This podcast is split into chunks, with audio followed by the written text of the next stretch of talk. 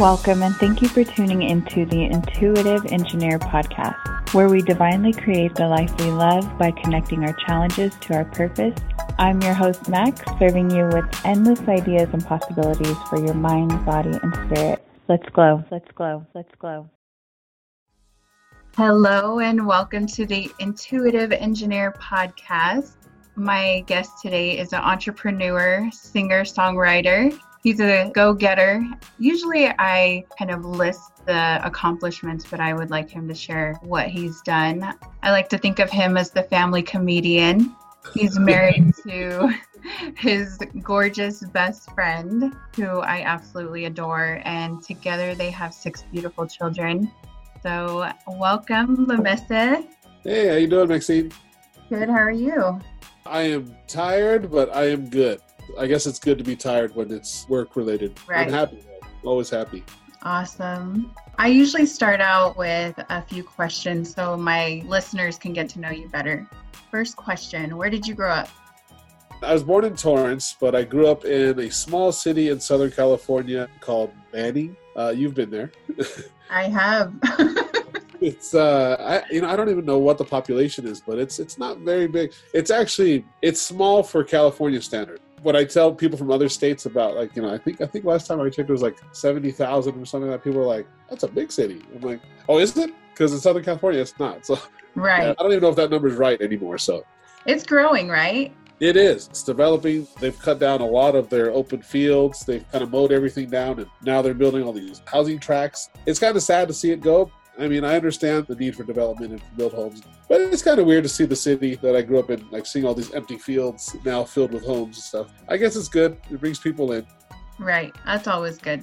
All right. So, what's your favorite quote? My most recent favorite quote is by, have you heard of Jim Kwik? Yes.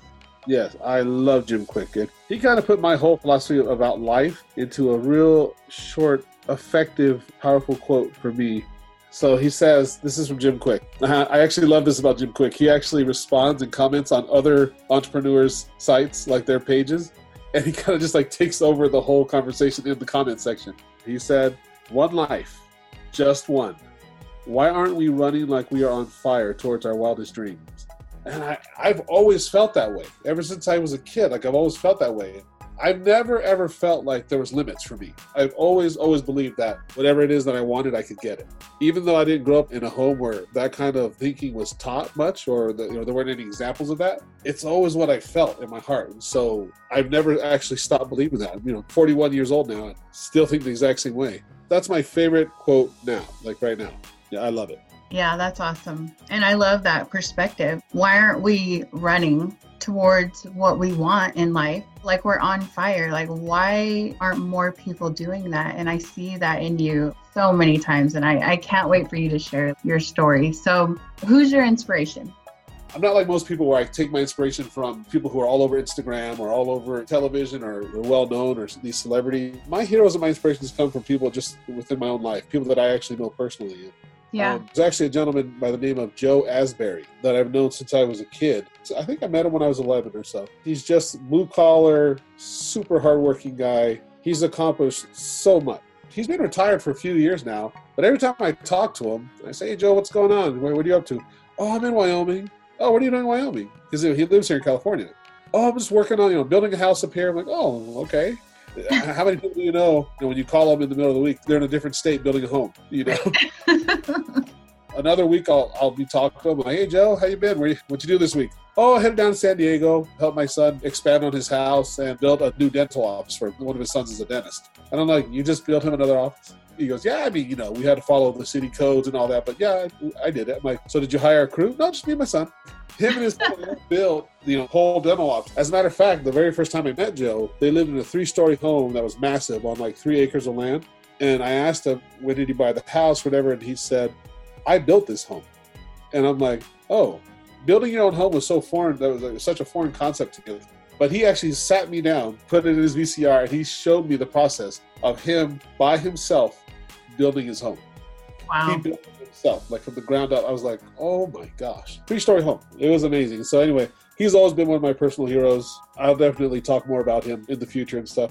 I've actually had a few friends asking me to write a book about my story because a lot of people know little bits and pieces of my story, but not everyone knows, except for my wife and my siblings and stuff, know my whole story. So I actually had a friend reach out uh, via Instagram DM. She wrote me, she's like, I had the strangest dream. I'm like, what's that? I had a dream that you wrote a book and that it changed lives and all this stuff. And I'm like, what? She goes, Mese, I really think that that was meant for you. Like, you need to write a book. And I'm like, okay. And then I had another friend who had the same dream and told me that. And then my wife told me the same thing, like three different occasions, all like a few months apart. And so I'm like, I guess I really ought to just write this book. so my, my, wife's making me commit to at least an hour a day to actually start writing this thing. So anyway, uh, the only reason I bring that up is because I'm sure I'll mention Joe plenty of times in that book. Wow, I'm excited about this book. I want to tell my story, but mostly not not so much that people know the story, but so that people can see that if I can do the things I've been able to accomplish, so can they. I'm, I'm no different. I'm not any more special than anyone else. Anyone can do this. Yes. And that's the whole reason why I did this podcast because I want people to see leaders like you and the things that you've had to overcome to yeah. get to where you are. It's not easy. No, so, not at all. It, it's really not. It's actually the highs are really fantastic, but the lows are really, really deep. you know? Yeah. So, They're huge. Yeah. yeah. Oh man. So we will touch on that for sure later on. Awesome. What is a crazy but true fact about you? I don't know how crazy it is because here in Southern California it's it's actually quite common, but you know that I'm Samoan. Yeah. Our ancestors are from Samoa. I actually I speak fluent Spanish. A lot of people don't know that, but I do. Yeah. See, the thing is, I have other friends who speak Spanish fluently who aren't Hispanic. They're Caucasian, they're white skin, and when they talk, it's amazing. People are like, "Oh my gosh!" Like you know, natural, like native uh, Spanish speakers. but when I speak it, because of my skin color, it's like nothing. They don't care. I, I don't get the same reaction. Not quite as cool when I'm speaking Spanish. So I guess that's one crazy but true fact about me. They're like, "Yeah, he's supposed to speak Spanish." well, that, well, that's exactly how they act too. They're just yeah. like, oh, no one gets surprised funny. when I'm speaking Spanish. All right. So, what is something out of your comfort zone? If I had to guess, cold calls. mm. I hate cold calls. I even hate cold emails, whatever they call that. You know, like sending emails for the first time.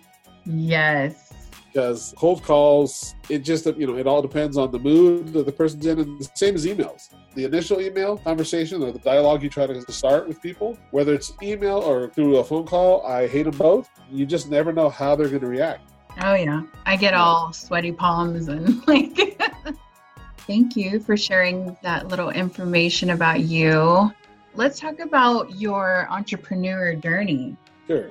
If you could just kind of walk us through the beginning and now. Let's see, 2008 was the housing market crash. At that time, I was working for a development company that built home. At the time, we were building a 1,200 unit apartment complex. I actually quit that company in 2007, so it was right before the housing crash. And it, it didn't really affect me personally, but it affected a lot of people that I knew. I went back to college, or I guess I attempted college again. After going to college again, I think this is my second or third time that I had actually tried to start college. I realized that, you know what, this isn't for me. College isn't for me. I want to do something. I want to make moves. I just I want to experience the dreams I had as a child. I want those to come true. I, I did end up getting another job after college, after I quit college. That job was terrible. I hated it too. I hated all of my jobs, by the way. Every single job I had, I hated. And so I knew from a young age that I was going to end up working for myself. I was probably a pretty terrible employee, but I knew that I would be a great employer. I learned a lot from my good bosses, but I learned just as much from my bad bosses. And I took all those lessons and I became, you know, mixed with my own personality. So I put my own spin on it. I think my employees like me. they seem to. They seem really happy. We're all a really close knit bunch anyway. So that was 2007, 2008. I ended up quitting the job I had my wife and I decided to start a catering company. And almost around the exact same time, we just had this opportunity for a restaurant. It just pretty much just dropped in our lap. And I'm going to explain what exactly happened, the details with that. It's actually a really spiritual experience. I'll share more of that probably in the book or so, but I, you know, to tell this story, I, I think it'll take too much time. But Um, Right. anyway, at the same time that we started the catering company, we just had this amazing opportunity to take over a restaurant because our friend was leaving, and the deal he had in place for someone to take over the restaurant and buy from him fell through. He was in a bad place. I was unemployed. I needed money. He needed someone to take over his restaurant. It worked out perfectly. That was in 2009, I believe, or 2008. I can't remember. We took over the restaurant and started our catering company. A few years later, we sold the restaurant. We actually had a second restaurant, so we actually sold both restaurants to the same buyer in 2015. So that was six years later. And then we just focused on catering, and we've been doing strictly catering ever since. Uh, 2008, 2009 to 2019 today, we're still going strong, mostly corporate clients, but we do do a lot of private events. We do a lot of weddings. And as far as numbers, we've done baby showers or bridal showers for 25 people, and then we've done annual corporate conventions for 25,000 people, and everywhere in between.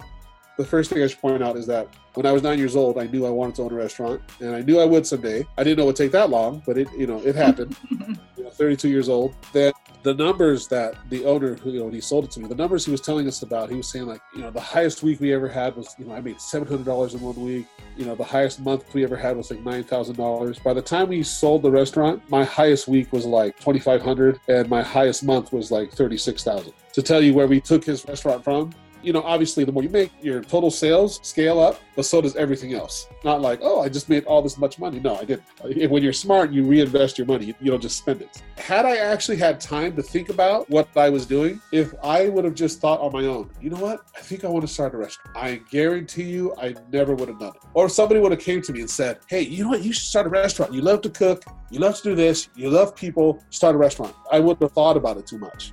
I'm living proof that desperation sometimes is a good thing. We were so desperate that I was blinded and ignorant to the challenges of starting a restaurant or taking one over in this case. Like I said, we were able to do four times the amount of money that he ever did in a month by the time we sold the restaurant. So it was a huge, massive blessing. You know, I brought in a friend to help me with the numbers and to help me get everything to where it needed to be. His name is Brady Westbrook. I, I want to make sure that I shout him out in case he ever sees this. I want him to know that how grateful I am for his help. That's where it all started, and that's where we are now. We're still catering, Ben Marlowe Catering. We're in the middle of working out a, a pretty huge contract right now with.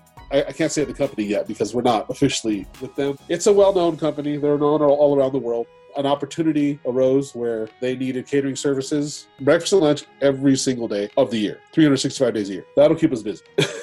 Oh yeah, that is insane. Yeah. To go from 9,000 in sales with the restaurant to over 30 grand a month, that's insane. And then just seeing you guys progress and catering 25,000 people, that is crazy. I'm just so proud of you guys. I love seeing it on social media. I just feel so proud. I love it. You guys are oh, so awesome. Thank you. Thank- You know that that saying, no, "No man is an island." Yeah, and it's absolutely true. You I get a lot of the credit because my face is on everything, especially the, the Uncle Mese's amazing all sauce because like, my big old face is right there on the bottle. But it's like I, I get a lot of the credit, but no one does it alone. You know, I have solid people around me. My wife has put up or at least tolerated every single crazy idea I've ever had, and has allowed me to put those plans into action. I mean, she's literally stood by my side on every single crazy idea I've ever had and just let me do it. And I don't know a lot of spouses, husbands or wives, that would let their spouse just do these like stupid things. Because you know, I've had some really bad ideas too. You know, I've had some really Right. bad ones, and they've really tanked. You know, the old saying, "You'll never be right one time, and everybody will forget the rest of your failures. You'll be known for the one time you were right and you made it work." Right. Oh, she's amazing. He really is. Yes, you guys are awesome. Let me go back to the restaurant and the catering. You guys have so many amazing cooks in your families. Take me back to your childhood. When did you develop this love for food and wanting to cook?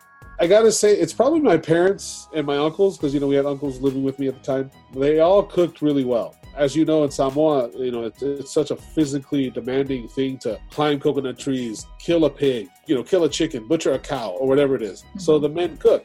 That was no different in my home. My dad cooked a lot. My uncle Tui, he cooked a lot. He still cooks a lot. And my mom also cooked a lot. Not to take anything from her, she cooked a lot. She cooked, she cooked really, really well. Because of how tasty our food was as a kid, I was like obsessed with it. I mean, look at my waist. You know, I just, I just kept eating it and eating it The natural next step in the progression was to actually learn how to make this stuff. I was so driven, just so in love with the, the taste of the food that I just wanted to learn everything I could about it. And so I would watch my dad, I would watch my mom, I would watch my Tui. And what I ended up doing is like if they left the house for a few hours, something like that, no adults there, Whereas most kids would like try to go play with their friends. I was always in the kitchen. I was always in the cupboards looking for something I could, you know, mix up, looking for any kind of recipes on the back of a box or something. I was in the fridge trying to look for anything I could cook where my parents possibly wouldn't find out about it, you know, because I, I, for some reason, I always thought I would get in trouble for it. All that kind of came together when we moved to Banning. I joined Mrs. Magenheim's home ec class.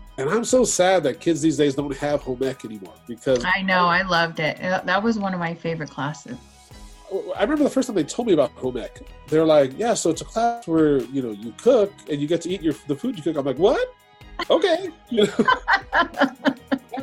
I was like, "Yeah, I'll cook. I want to eat." They taught us everything though, like how to sew and stuff. And I, to this day, I still remember recipes that she taught me. And the craziest thing, you know, it's all come full circle many times now because I have friends who, you know, we all grew up together. They're all successful businessmen now, and they'll have events that need to be catered, and in my company are the ones catering it. This has happened like three or four years in a row, and Mrs. Magenheim is now one of the guests there. Like she's like a mutual friend. So she shows up, and there's all these kids now that we all had her together, but we're all guests at these annual events. She's now tasting, in a very real way, the fruits of her labors. Like she's getting to taste the food that she taught me. No way. She's sitting there tasting food that one of her students made. And it's, it's funny, like, because she's complimented me so many times. She's like, oh my gosh, Mese, this food is so amazing. It's your fault. You started all this, remember? she gets a lot of credit for that. That is so awesome. And I love you have such a good memory about these I actually have a terrible memory. I really do. It's the, the moments that were life changing for me or, you know, pivotal for me. I remember everything about it. It's been really cool, you know, when I see people like her who have influenced me in such a cool way. And then for them to be able to experience the other side of that. Like, hey, look what you did. Like, you helped me become what I am today. It's always really cool to see her. She always has a big smile on her face when we get together. So, yeah, that's so awesome. I love it. Why is it so important to you to go after these things? You could just work a regular job, but you actually take action to do what's required to get the results that you've had. It goes right along the lines of what the, the quote I shared by Jim Kwik that this is it. There's no take two. There's no redo. It's like the video game that says game over. You just kind of hit, you know, the restart button or whatever. Yeah, there's no restart button for life. This is it. Yeah. And unfortunately, none of us know when our last day is deep down as humans, all we really, really want is peace and happiness. I didn't say money, not that money's bad, but I didn't say money. I didn't say cars. I didn't say biggest house on the block. None of these things are bad things. I'm just saying these things don't go with us when we go. The only thing we'll be able to take with us are memories, experiences, knowledge. Oh, that's what I believe in. I want to make sure that my experiences here on earth are the best that I can have. I just can't imagine me sitting at a cubicle in an office and believing that, oh, this is the best life has to offer right here. This is the best. I love it. I already told you, before I took over the restaurant and started the catering company, I probably had 30 jobs, maybe more. But I hated every single one because I literally would go to a company, get the job. I was able to always convince people that they should hire me.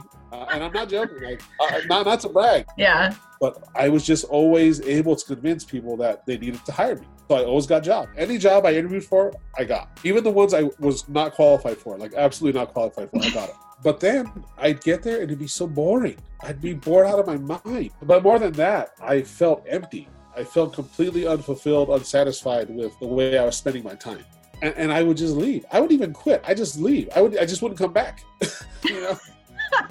You're like, forget this. Oh my gosh. I know I mentioned before I was a terrible employee and I meant it.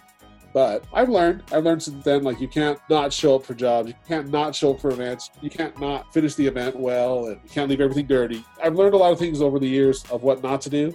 And I learned a lot of that from people I've worked with. I learned a lot of that from my younger self, the mistakes that I made as a younger person. But you grow. You grow from it and you make things right.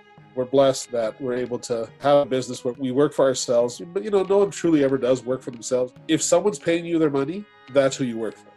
You know, yeah. you're never really truly working for yourself. You're always working for somebody else if you want them to give you your money. The key to that is to make sure that you are demonstrating to them the value that you offer. So value is very important.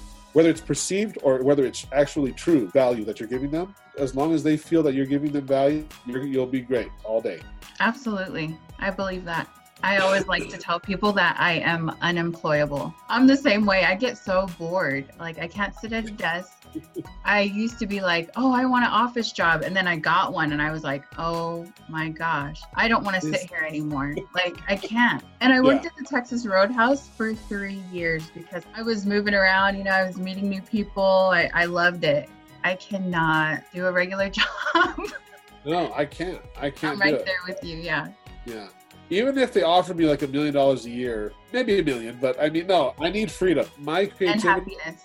And happiness, yes. My creativity, unfortunately, does not flourish in that kind of environment where I'm sitting and bored out of my mind. Like my creativity is at its best when I'm moving, when I'm able to physically move and get up and go. My kind of brain, my kind of mind and creativity, it can't have any limits on it. It can't have any bars or barriers that hold me back or hold me down. I, I have to be able to move. A lot of times, some of the best ideas I have are when I'm driving by myself. You mm-hmm. know, something will pop into my brain like, oh, yeah, that's a good idea. I should try that. Or if I'm at the gym and I'm completely like just kind of zoned out, I only do the elliptical because my knees hurt too much. But I'll be on the elliptical for a while. I got my earphones in. I'm completely zoned out. It's just me and the pain I'm feeling in my leg.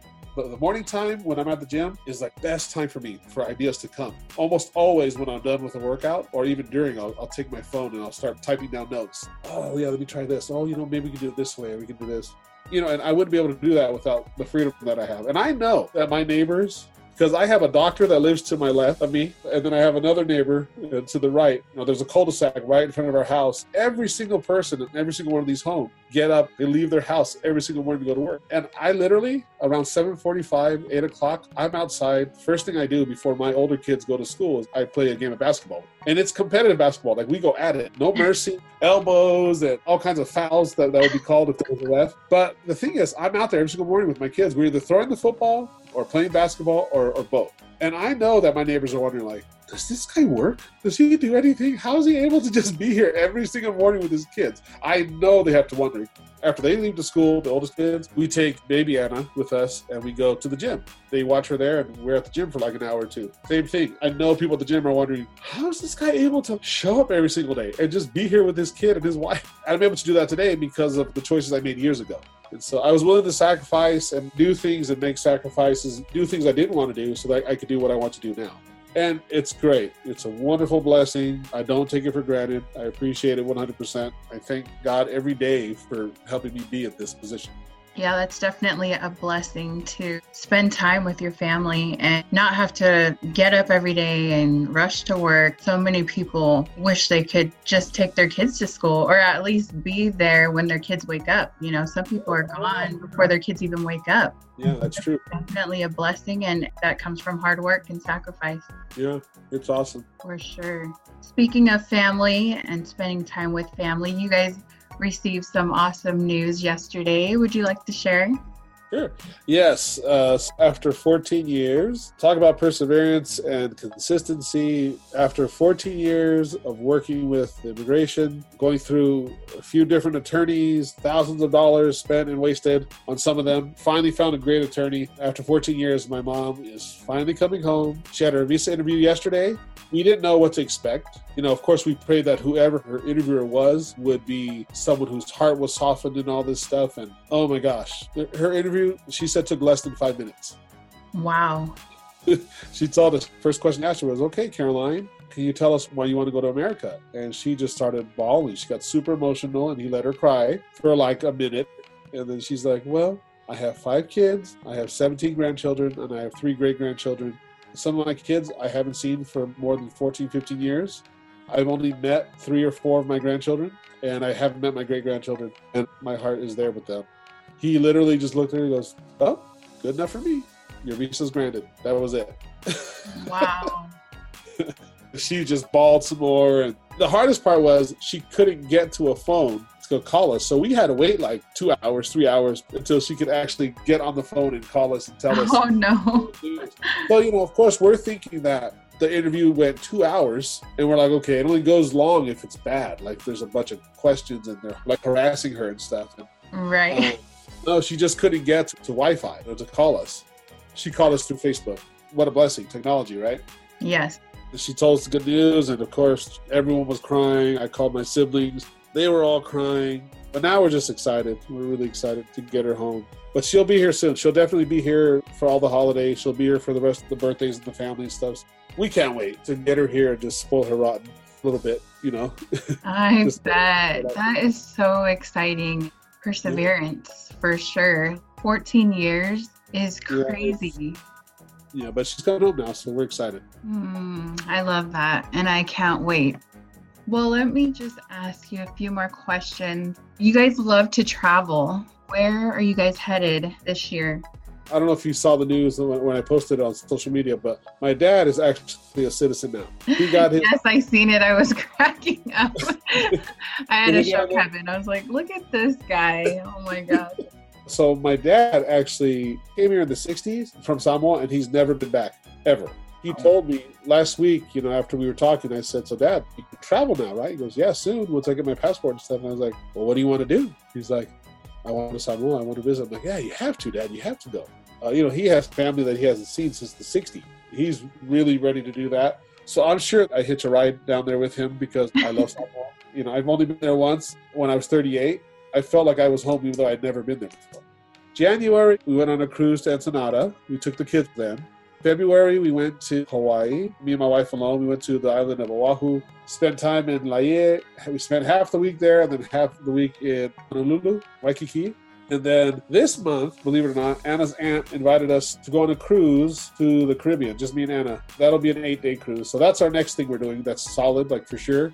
Oh, and then of course November we're going to Texas for the family reunion, so we'll definitely be there. And we'll be there with both my parents, so that'll be weird because I, I haven't been anywhere with my parents for a very long time. You know, it should be really cool though. We're we're pretty excited. Oh yeah, that'll definitely be a highlight. Getting together with all the Morrises oh. in Texas, and I'm so sad that we're gonna miss it because Elijah comes back from his mission. Oh, that's right. That weekend, so yeah, right. we're gonna miss out on the fun. We are going to be picking our son up. We're excited. Oh, uh, yeah. I guess that's important. I guess. Right. Is there one piece of advice you could impart on the audience?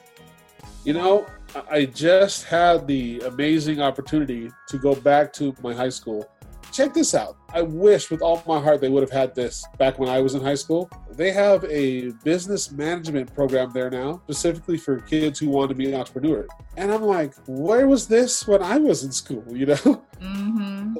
Oddly enough, my good friend Gennaro, he is the instructor of the course there. So he teaches six periods there.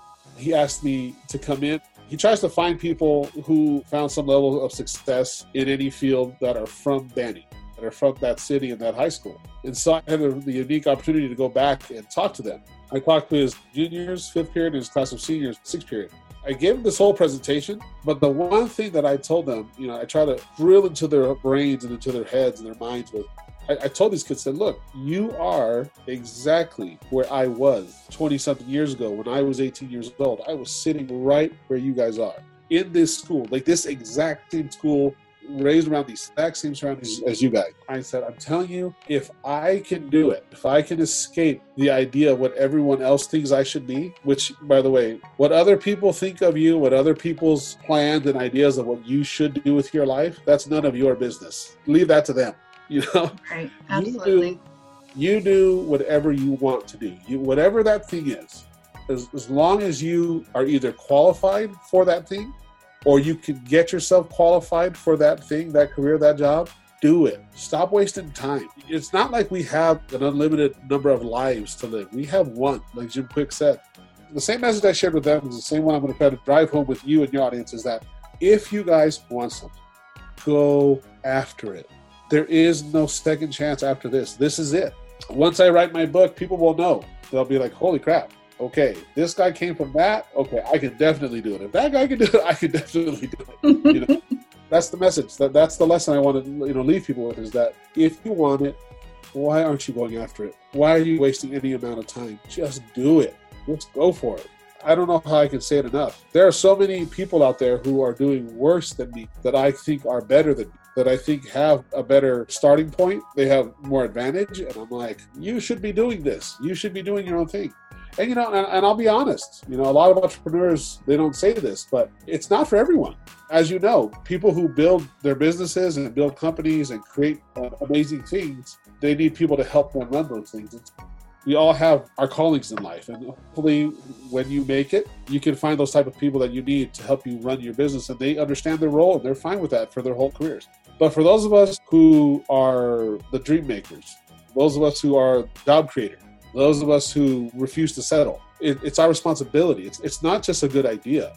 It's, a, it's our responsibility to go after it and make it happen. Because it's not just for us. Like, like I just mentioned, we're not just going to bless our lives and the lives of our children. We're going to bless the lives of those people who help us grow the dream. That's what I want people to take home. Why aren't you doing? If you're sitting somewhere, you're watching this, or this gets to you somehow, and you feel miserable with life, you have all the power and control in the world to change it. If you're happy, if you're sad, it's your fault. That's all there's to it. That's all I have to say. exactly. Yes. And that's why I wanted to start this because I am so passionate about telling people that whatever you want to do, you can do it. Yeah. You want that house on the beach? Go get it. Yeah.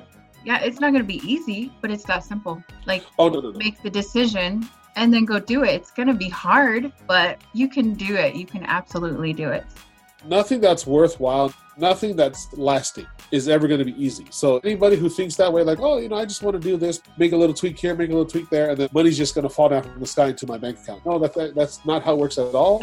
and you're delusional. That's just not how it works. Success comes to those who constantly chase it. Yeah. I don't ever feel like stopping. People talk about retirement. I don't ever want to retire. I love what I do. My wife knows it. She knows, like, oh, he's just going to die one day at work. Yep. That's exactly how I plan. you know, you can say that no matter what position you're in. If you can say that, if you can wake up every single day and say, "I love my job. I love what I do," you're good. Whether you're an entrepreneur or not, you love Sunday afternoon. I used to dread every Sunday, like, "Oh gosh, I'm going to work tomorrow." I don't say that anymore. I haven't said that for years, and I love it. I absolutely love it. I highly recommend being happy. yes. Main goal: be happy, guys. I learned a principle. I don't know if you've seen my post, but I did Shield Maiden Immersion. And one of the principles is happiness is the true measure of wealth. Absolutely. 100%. 100%. If you're not happy, everything that you're doing is for nothing. You know, it's absolutely true. When we first started business, I chased the money because everyone does, right? Everyone chases money. When you first start a business, a lot of people chase money. They're like, no, I got to get that dollar. I got to get that next dollar. I got to get that next dollar. Well, the problem is sometimes there is no opportunity for that next dollar. People are so busy getting caught up chasing the money that they never actually stop and think about this one truth in business. The money doesn't spend itself, the money belongs to someone else. If you want their money, chase the person. Make sure that you are showing the people that could potentially give you money your value, your worth. So basically, you don't chase the money, you instead create value for the person. Once you create value and you prove value that you're worth something and your services or your product are, are valuable to that person, the money follows it. I love it. Thank you so much. So much knowledge and so many nuggets that I got out of this interview. So, yeah. what um, businesses do you have right now that you can share with our listeners? Okay, so currently my most recent project, which is uh, Uncle Mese's Amazing All Sauce, it was something that branched off of the catering business and the restaurant. I used to make a sauce for all of our burgers and our fries and our sides, our you know onion rings and zucchini, whatever. It's like anyone else's secret sauce, like McDonald's Big Mac sauce, In and Out sauce, except for it's much better. you know, and so, and of course, I'm biased. It's been 10 years in the making. We've finally got the recipe right. We're now starting to bottle it and sell it. We sell it online, unclemese.com slash store. Shout out for myself. Anyway, so yeah, anyway, uh, that's where we sell it currently. I do have some connections and people that I'm working with to get it into stores. Hopefully by the end of this year, we have a lot of things that we're working on. You mentioned I used to be a songwriter years ago. I was considering starting that up again. I still have a couple of studio sessions that have already been paid for that I have not used yet. So I'm going to create at least a few more songs, probably just for fun, you know, when I have time to do it. We also started a business that's called Ugapo Creative LLC. The main reason we started that, that's kind of like the umbrella. We could start all these other individual run businesses. So, like Uncle Mese's Amazing All Sauce will be a business under the Ugapo Creative LLC. I'm also going to start a record label. When I say record label, I don't mean I'm going to have a recording studio. I just want to own all the rights to all my songs and all that stuff. So I'm going to have my own label to do that under. We called it Ugapo Creative LLC because there's just going to be all these different things that we're going to do under it. When you get deeper into the different kinds of business structures, we have the LLC. We're going to have DBAs, which are just sole proprietor owned business or run businesses. That'll be under the LLC. And you know, and I I say that I'm going to start a record label or a publishing company because if I do start writing, I want to own all the publishing rights and, and, the licensing for my songs. And in order to do that, I have to have a publishing company. So your main one right now is Uncle yeah. Uncle amazing. Awesome. You still have your catering. You're doing all of the businesses under the umbrella Lupo LLC. That's amazing. Where can people find you on social media, website? Okay, so my website is unclemese.com, U-N-C-L-E-M-E-S-E.com. I have a food blog on there. I have my store on there where you can buy currently Uncle Mese's All Sauce Original and Spicy. Those are the only two products I have. Instagram, so my personal is Dad of Six with a period between the three words, Dad of Six. Gwen Marlowe Catering, G-W-E-N M-A-R-L-O-W-E Catering. Uncle Mess says amazing all sauce. Once again, U N C L E M E S E S. Amazing all sauce. Well, thank you so much for taking the time out of your busy schedule to talk to me and share your story and your knowledge with my listeners. Of course. I'm so excited to see where you guys go. Like all the time, I'm just like, what are they doing next? you know, you guys are doing amazing. I'm so proud of you. And I'm excited to see where you guys go next. Oh, thank, thank you. you. You know what? The cool thing now, since we've done this interview, and I'm glad you're recording this, but the cool thing now is that when I'm doing podcasts with like super famous, the biggest influencers on Instagram and stuff, when Uncle Mese's Amazing All Sauce or the Uncle Mese brand is a household name, you'll always know that you were the very first person to get me on a podcast. yes that's my goal, you know. I'm like, I need up and coming leaders because they need to share their story. You guys need to be seen. This interview was more than I could imagine. The value that you brought today was amazing. So thank you so much. Oh, you're so welcome. Seriously. The the cool thing about my story, like I told you about the book I'm going to write, because I told my wife, I said, well, I'm not very well known right now. What value would my book bring to anyone?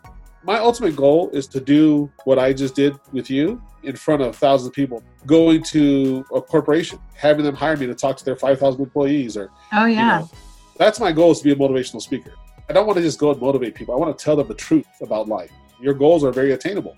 The coolest thing about my situation and my story when, when I read my book is that I'm not writing it from the perspective of someone who's already a multi-millionaire, future billionaire.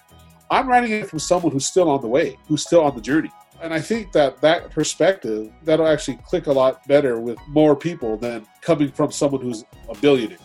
Yeah, thank you, by the way. I, I, I think like I was actually really excited when you asked me. I was like, yeah, I think I'd like to do that.